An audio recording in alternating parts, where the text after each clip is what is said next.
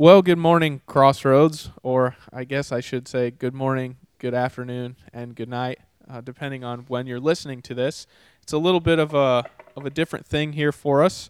Never had a situation like this in my lifetime, which isn't saying much because I'm young, but uh, we haven't had a situation like this in Wes's lifetime either, which is saying something because he's old. Anyways, um, it's not ideal. We didn't take this decision lightly to, to cancel service, and yet we recognize, we say this often, Wes and I firmly believe, your elders believe, um, we are not the church because we have a Sunday morning service. Uh, the Bible says, do not neglect meeting together, uh, which we really try and do, uh, but I think this is a rare occasion where, uh, for the good of, of those, uh, the least of these in our community, the elderly, uh, just looking out for them and trying to be a team player with the medical profession and our hospitals, and we just really don't want to overwhelm um, our, our medical systems uh, and our hospi- hospitals like like we have over in, in Italy. So we thought, at least for this Sunday, it was best to, to hold off from gathering corporately, uh, but we're still encouraging small groups to get together and honestly use this as an opportunity to invite uh, friends, family, uh, f- family member from our church members over for dinner, board games, whatever. Use this as an opportunity to, to be the church sort of scattered. We're not going to neglect meeting together. We're just going to not meet together in as big of a group this week, and then we'll kind of play it by ear from here on out. So that's kind of what we're thinking. If you have any questions or concerns, please don't hesitate to call Wes or myself. We are available. Our church office will be open we're obviously not going to stop doing ministry and caring for people. We're going to continue to do that. Uh, we're just trying to limit. Uh, we're trying to limit the big, big gathering where the virus could spread more rapidly. So that's what we know. That's kind of what we're doing. Uh, with that in mind and kind of behind us, we want to kick off a new series here starting today we're going to look at Holy Week. We realize many of you have grown up in very liturgical churches, whether that be Catholic or Lutheran or maybe Methodist, and maybe you grew up hearing about Palm Sunday or the Triumphal Entry or um, Holy Saturday, Maundy, Thursday, those type of things. And so, kind of like what we did with the Lord's Prayer, uh, where we took something that was pretty familiar to all of us and then dove, dove deep into it to try and really understand what it's about and hopefully be encouraged and uh, our, our faith, uh, deepen our faith so that we're not just going through rote tradition, but that the things that we do have meaning and significance and importance. And so that's our plan for the next several weeks here is to look at Holy Week, which would be, I believe, the eight days of Jesus leading up to his crucifixion and then resurrection. And we're going to dive deep into those and look at the different passages that correspond with the different days. And so today, Wes is going to walk us through the triumphal entry or Palm Sunday and uh, help us understand what we are to do when Jesus does not meet our expectations. So I'm looking forward to listening to that with you all, and uh, I want to pray before we get started. Father, thank you. Thank you that you're a God who is in control. I know this past week has been kind of crazy. The media seems out of control. If you go through Walmart and you see the the uh, aisles just completely empty. It seems like our community and uh, I, I really the, the world is, is kind of losing their mind with the threat of this virus. Lord, it, uh, it does call into question and uh, bring to the forefront of our minds the reality that uh, that death is coming. It's coming for all of us, and that can be a scary thing. But we rejoice for the faith and the hope that you've given us in Jesus Christ. Thank you that we don't have to fear um, death from a virus or a car accident or an atomic bomb or any one of those things. That we can continue to live life. That we can love our neighbors. That we can do our part to care for the people that can't care for themselves because we have a God who loves us and has made a way for us to escape death, that you've given us the hope of eternal life. And, and Lord, uh, uh, the coronavirus is not the only thing we should be worried about, Lord. Sin is really the, the ultimate concern. And honestly, the coronavirus is a, is a result of living in a fallen and, and sinful world. And so, Lord, we don't want to be panicky. We don't want to live our life in fear. We want to live in the confident hope that you are in control, that you love us, that you have a plan for us. And so we uh, come together digitally, Lord, uh, now to, to make that statement. You've given us common sense, and so we praise you for that. Lord, we want to do our part to be wise. And so I just pray that you continue to give us wisdom in uh, how we operate, how we function as a church, uh, and that you'd encourage us. I pray that this time uh, away from our corporate gathering would be used well, that we would love our neighbors and check in on our elderly neighbors and get them groceries and have people over and practice hospitality, and that it would just be a good reminder that uh, the church isn't a building and the church is not a service on Sunday. It is far more than that. It's the people of God loving those uh, who are the least in the community and loving another one another well. So I pray, Lord, that you, you use Wes this morning or the afternoon or this evening, whenever we're listening, to encourage us with your word as we think about Palm Sunday and uh, the person of Christ. We love you. It's your name we pray. Amen. Thank you, Levi, and uh, I want to thank anyone who's listening right now. Uh, most of you are probably a part of Crossroads Church, but if you're not a part of Crossroads and you happen to be listening, uh, we welcome you. Uh, a couple of things you might want to note. I think Levi was going to have the ability to put the uh, the bulletin on the the website, and that might have some notes on the back for you. You may also want to just push pause at this point and grab your Bible or your phone or tablet and turn to Matthew chapter 21 uh, that'll be where our, our text is found as well. So uh, thanks for being here. I've enjoyed preparing for this, uh, this message. It's been good in my life, and I, I, trust and pray that it will, will be beneficial to you as well. As we begin, I want to ask you a question. Have you ever had a time in life when you expected one thing and got another? A time when your expectations weren't met? Maybe you picked up a bag of those fun sized candy bars and opened the bag, and after you did, you realized that fun sized candy bars really aren't so fun because they're actually less than a half a bite of candy bar. Unmet expectations. I've actually said for a long time that I think the king size candy bar should be called fun sized. Or, ladies, maybe you've ordered a new dress because it looks great on the supermodel wearing it on the advertisement in Amazon, but when it comes in the mail, it just doesn't quite look as good on you. Unmet expectations. Men, on a Saturday morning, you pull into the auto care center in town that advertises quick lube oil changes, only to find out that they have a single employee working to do all of those oil changes, and it could be three hours before they get to your car unmet expectations. This one might be a little more relevant. You make a hotel reservation in Columbus to go to a girls' state basketball game, and fans are not allowed to come in because of a virus. Unmet expectations. It's actually been said that expectation is the mother of disappointment. Expectation is the mother of disappointment.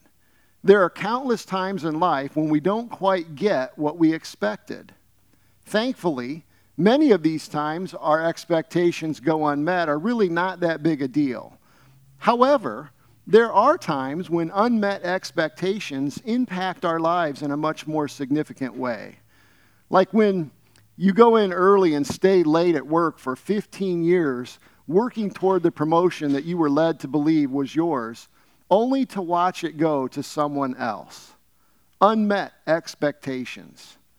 Or you spend 18 and more years of your life pouring everything you have into raising your child so that they have a healthy and a productive life, only to watch them move in a direction that seems anything but healthy or productive.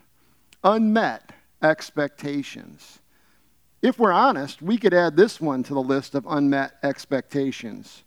Year after year, you go to church, you pray, you read your Bible, you're generous with others. You're not perfect, but you do what you can to live your life in a God honoring way. And for no explainable reason, life goes sideways, a little or a lot. Unmet expectations. In the middle of those times, it's easy to become disillusioned or even angry with God. After all, in our minds, we did our part. Why didn't he do his? As we begin a teaching series on the events of Holy Week, we're going to look at a group of people who had major unmet expectations of Jesus. For those of you who didn't grow up in church, the books of Matthew, Mark, Luke, and John in the Bible are called the Gospels. They each record the life of Jesus while he lived on earth. Holy Week is made up of the final week, or as Levi said, eight days really, of the life of Jesus just before his death on the cross and his resurrection from the dead. Three out of four of those gospel books give one third of their content to the events of Holy Week. The fourth gospel, the Gospel of John, dedicates literally half of its pages to the events of Holy Week. I don't know about you, but what that tells me is that understanding the significance of what took place during Holy Week is really important. After all, there have been some pretty incredible events throughout history of mankind, but the single most important event in the history of the world, bar none, took place roughly 2,000 years ago. It's the death and resurrection of Jesus Christ. Nothing has ever and nothing will ever change the course of eternity more. So, buckle your seatbelts, ladies and gentlemen, because this morning we launch into a five week study of some of the details surrounding the Easter story. Let's get started.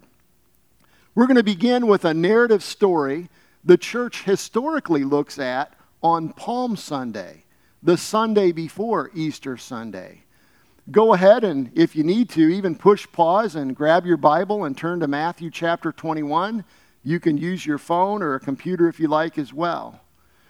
Matthew was a tax collector who left literally everything to follow Jesus. He was one of the original 12 disciples or apostles. Many scholars believe that the book of Matthew was the first of the four gospels to be written. This morning, we're going to be looking at what's called the triumphal entry.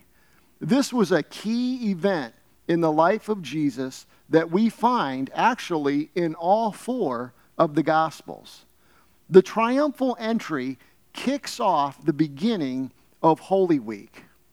Follow along as I read Matthew 21, verses 1 through 11. After we read the text, we'll discover why the, this event in the life of Jesus was so significant. And more importantly, we'll look at what we can apply to our lives today. As we look at this text, it'll be helpful to keep two things in mind.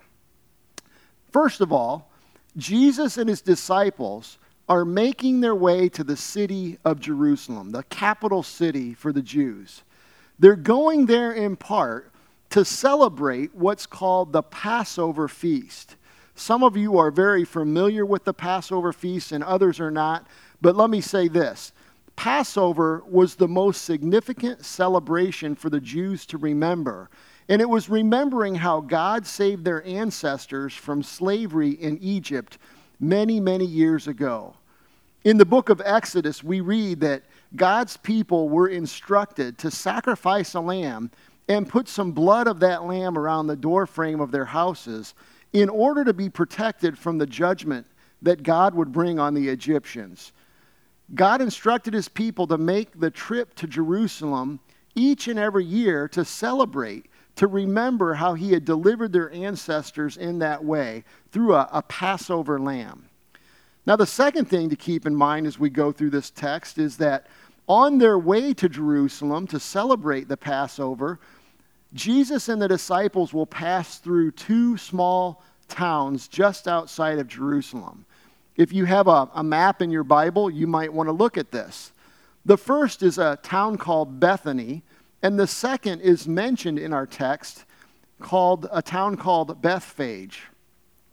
The Gospel of John tells us that while they were on their way to Jerusalem for the Passover, Jesus raised his friend Lazarus from the dead in the town of Bethany. Now, when a guy dies, and three years later, three days later, rather, someone shows up and raises him from the dead, people tend to notice that. They tend to spread that news. And so, as a result, the popularity of Jesus has grown now to the most that it's ever been, especially in that region. If not everyone, almost everyone in that area has heard about Jesus the teacher and Jesus the miracle worker. Okay, let's look at the text. Follow along as I read Matthew 21, verses 1 through 11. Matthew writes, As they approached Jerusalem and came to Bethphage on the Mount of Olives, Jesus sent two disciples, saying to them, Go to the village ahead of you, and at once you will find a donkey tied there, with her colt by her.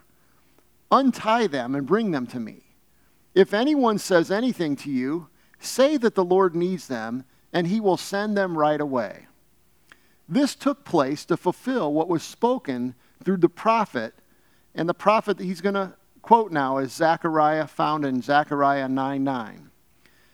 He says, Say to the daughter Zion, See your king comes to you, gentle and riding on a donkey, and on a colt, the foal of a donkey. The disciples went on and did just as Jesus had instructed them. They brought the donkey and the colt and placed their cloaks on them for Jesus to sit on. A very large crowd spread their cloaks on the road, while others cut branches from the trees and spread them along the road. The crowds that went ahead of him and those that followed shouted, Hosanna to the Son of David! Blessed is he who comes in the name of the Lord. Hosanna in the highest heaven. When Jesus entered Jerusalem, the whole city was stirred and asked, Who is this? The crowds answered, This is Jesus, the prophet from Nazareth in Galilee. Now, while this event that's just been described is incredibly significant, it's actually pretty simple. Jesus and his close followers approached the town of Bethphage shortly after Lazarus was raised from the dead. John chapter 11 actually states that after Lazarus was raised from the dead, the religious leaders in Jerusalem, who were already threatened by the popularity of Jesus, actually uh, began to actively plot to kill Jesus. A few details in the text are given, but Jesus essentially rides a borrowed donkey from Bethphage into the city gate of Jerusalem. The city is filled with people. Many or most have heard about Jesus and how he teaches and does miracles. We're told the large crowds cheered and shouted, Hosanna, and they laid palm branches and spread their cloaks on the ground in front of the donkeys or donkey carrying Jesus. What a scene that must have been. We might say today that the people of the city were rolling out the red carpet for Jesus. He has to be pleased with this, right? Sadly, no. Jesus actually wasn't pleased. Many of you know the story. Jesus was not happy about the outpouring of praise. In fact, in the Gospel of Luke, chapter 19, it says that he wept. Jesus cried over the city of Jerusalem because he understood that the Jews, God's chosen people, had totally missed what his life mission was about.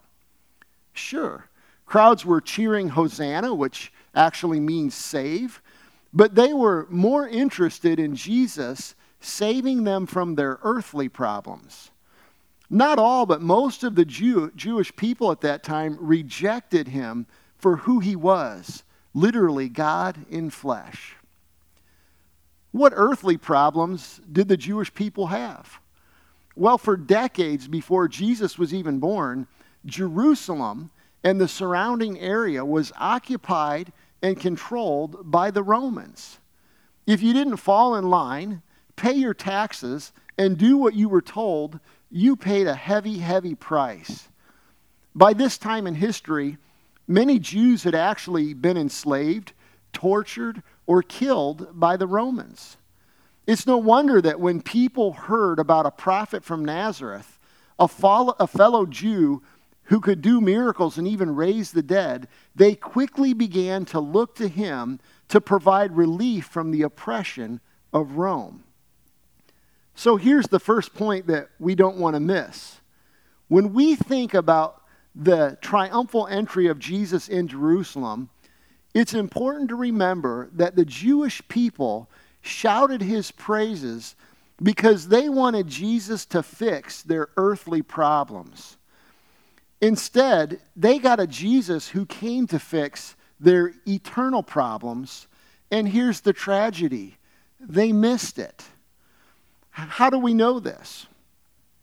Just a few days later, this same crowd who were pray, well, waving palm branches and laying their cloaks on the ground would be shouting, Crucify him!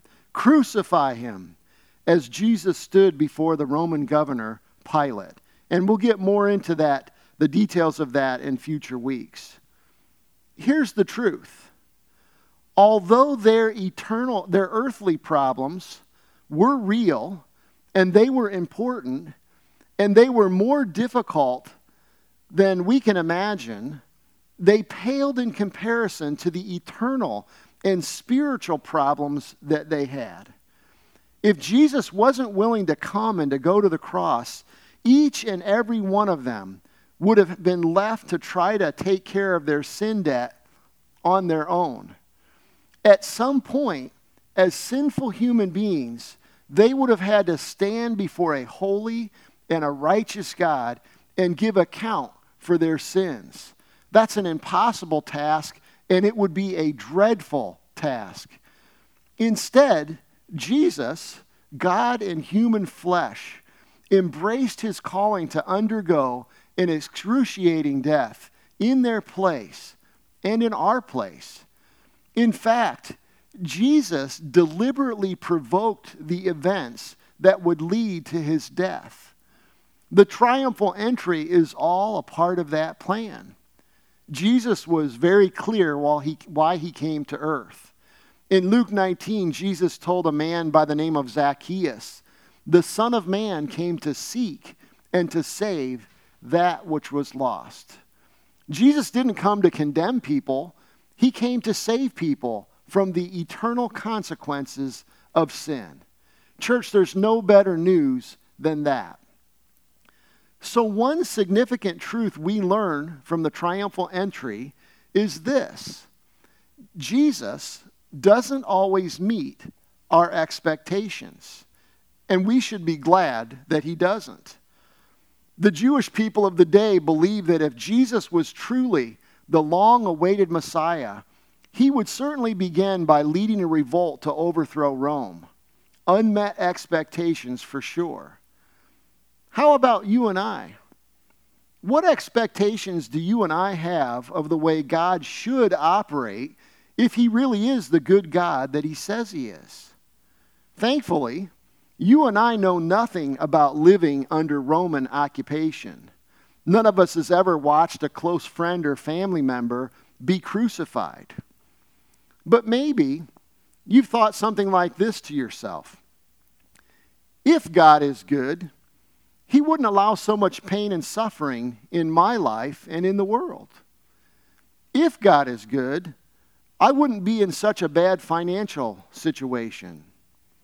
If God is good, I would have been healthy and I wouldn't have these health issues that I do. If God is really good, I would be happily married right now. If God is really good, my family member would still be alive. If God is good, I would be working in a job that I actually enjoy. Or my son or my daughter would be living differently. If God was good, I would have been born thinner or taller or better looking, or you fill in the blank. If God were good, my life wouldn't have turned out the way that it has. You can fill in the details, but have you ever had thoughts like that? Now, I'm not in any way trying to minimize the fact that the life on earth here for the Jews and for us is difficult. Nor am I trying to deny that there are times when Jesus doesn't meet our expectations. He doesn't always do what we think he ought to do. Thank God that he doesn't, but that brings times of confusion at times. So, what should we do when God doesn't meet our expectations? I'm confident most, if not all of us, don't want to join the crowd that shouted, Crucify him. I'm also confident that We've all had and will continue to have times when God doesn't make sense. Let me leave you this morning or this afternoon, whenever you're listening, with three suggestions to consider in those times when God fails to meet our earthly expectations. First of all, expect that it will happen.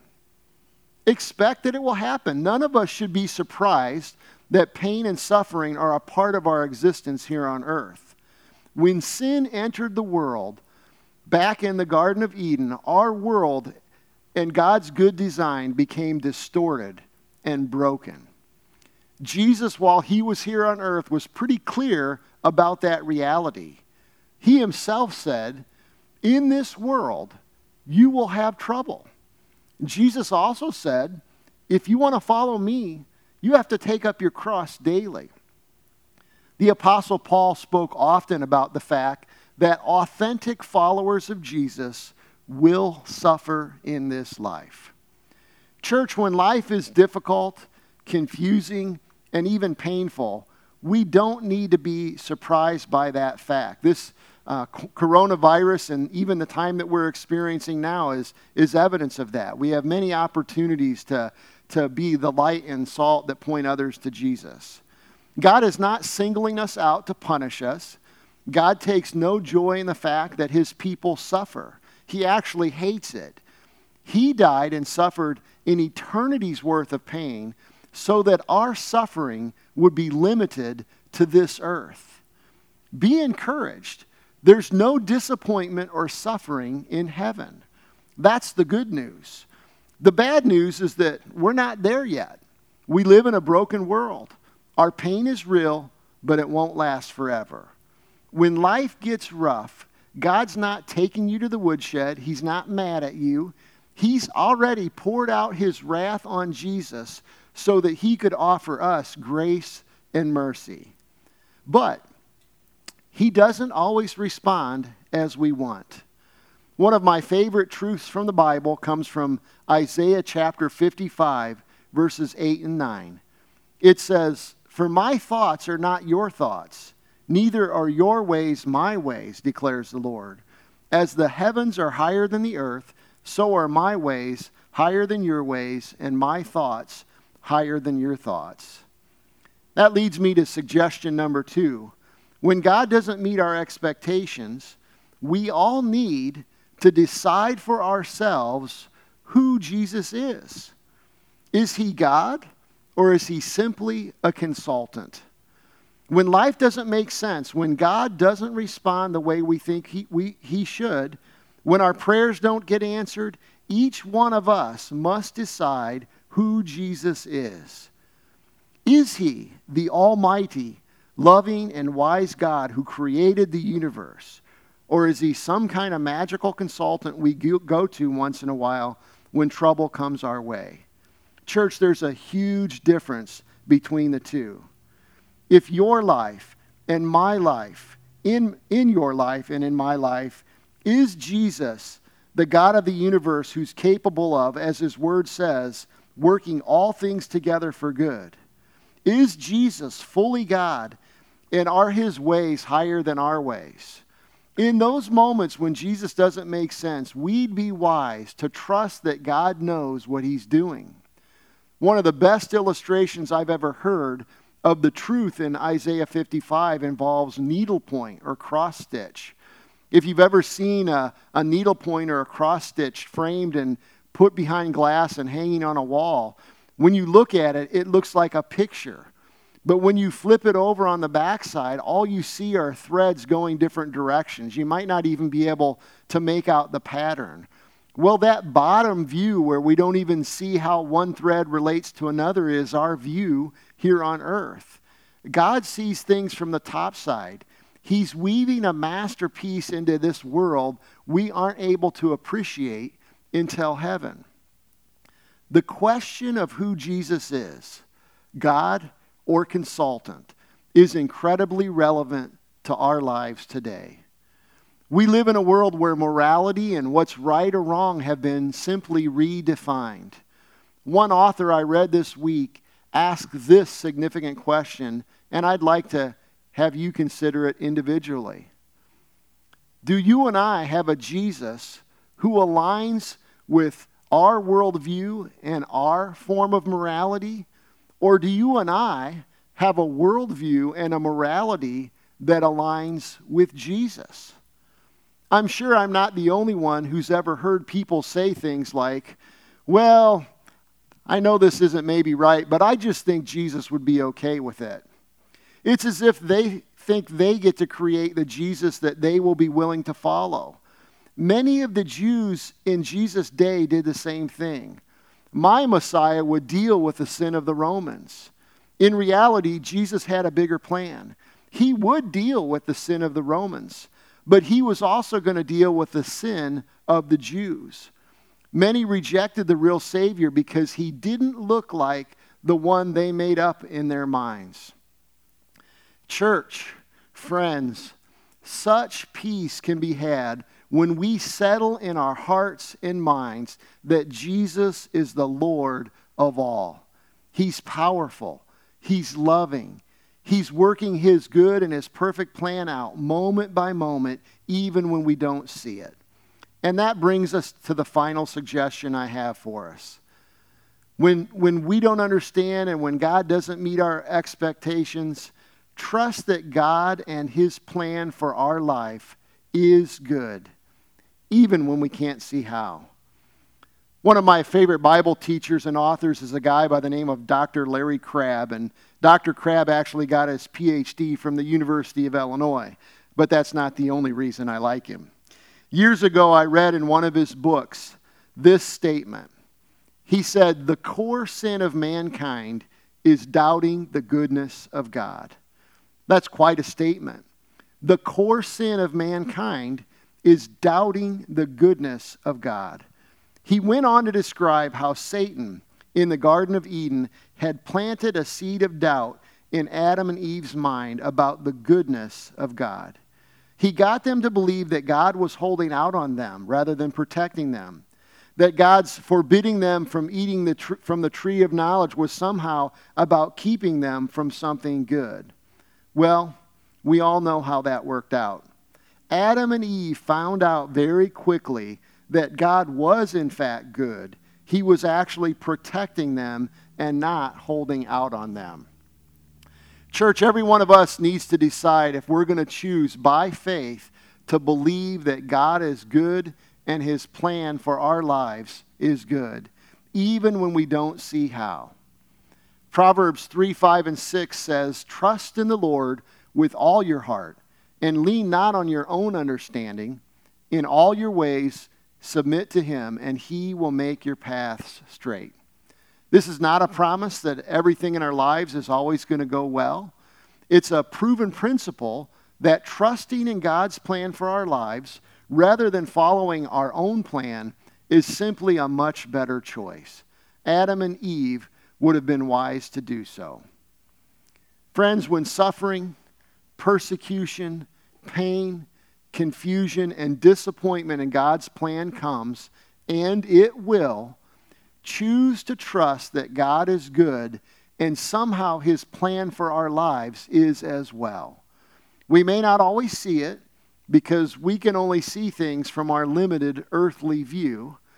But God is at work today just as much as he was when Jesus uh, was taken down from the cross and put in the tomb.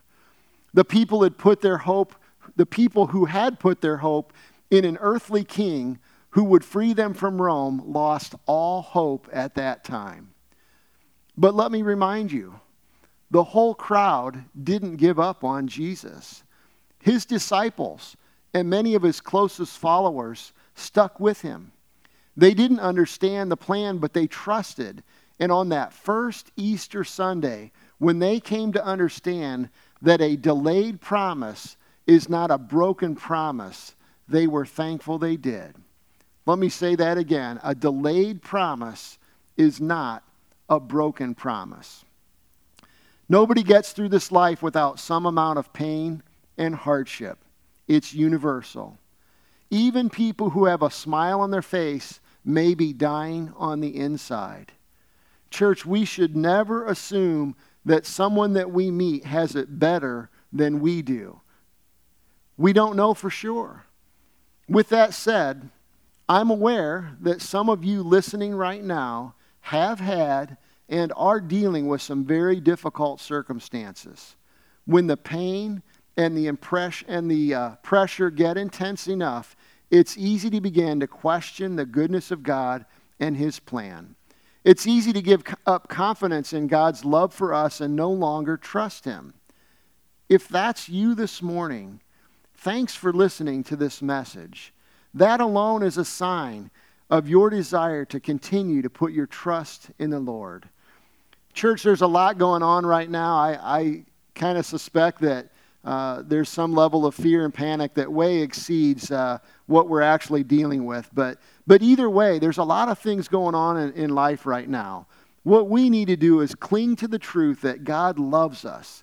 He has a good plan, and He's working this situation and all situations out for our good. We simply need to trust the process. This life, thankfully, is just the beginning. I want to close and, and pray for us and uh, be sure to continue to check back on the church website, and uh, we'll, we'll communicate as much as we can what will take place in this next week or so. But one thing we don't want to do is give up uh, connecting with the Lord and connecting in smaller groups and through, uh, through electronic ways with our, our brothers and sisters. And, and be sure to pray, Lord, how can you use me right now to be a blessing to others that uh, are around me? Let me pray and then we'll be done. Lord, thank you so much for uh, living this life on earth that you did. Uh, it was a, a, difficult life, it was a painful life. Uh, you were willing to humble yourself in the first place to leave the wonders of heaven, uh, to come here to earth to live. And uh, even though people um, were difficult and even mistreated you, uh, even though it involved being crucified on a Roman cross, you were willing to do it and, and take care of our sin problem. And so we thank you for that. And your triumphal entry into that season of life when you approach the cross is the best example we can ever see that even though things don't look good or they don't look like what we think they should, behind the scenes in a, in a way that's uh, higher than our ability to understand, you're working your good plan out for our lives. And we thank you for that. Lord, I pray for, for the church at, at Crossroads Napoleon and anyone else listening.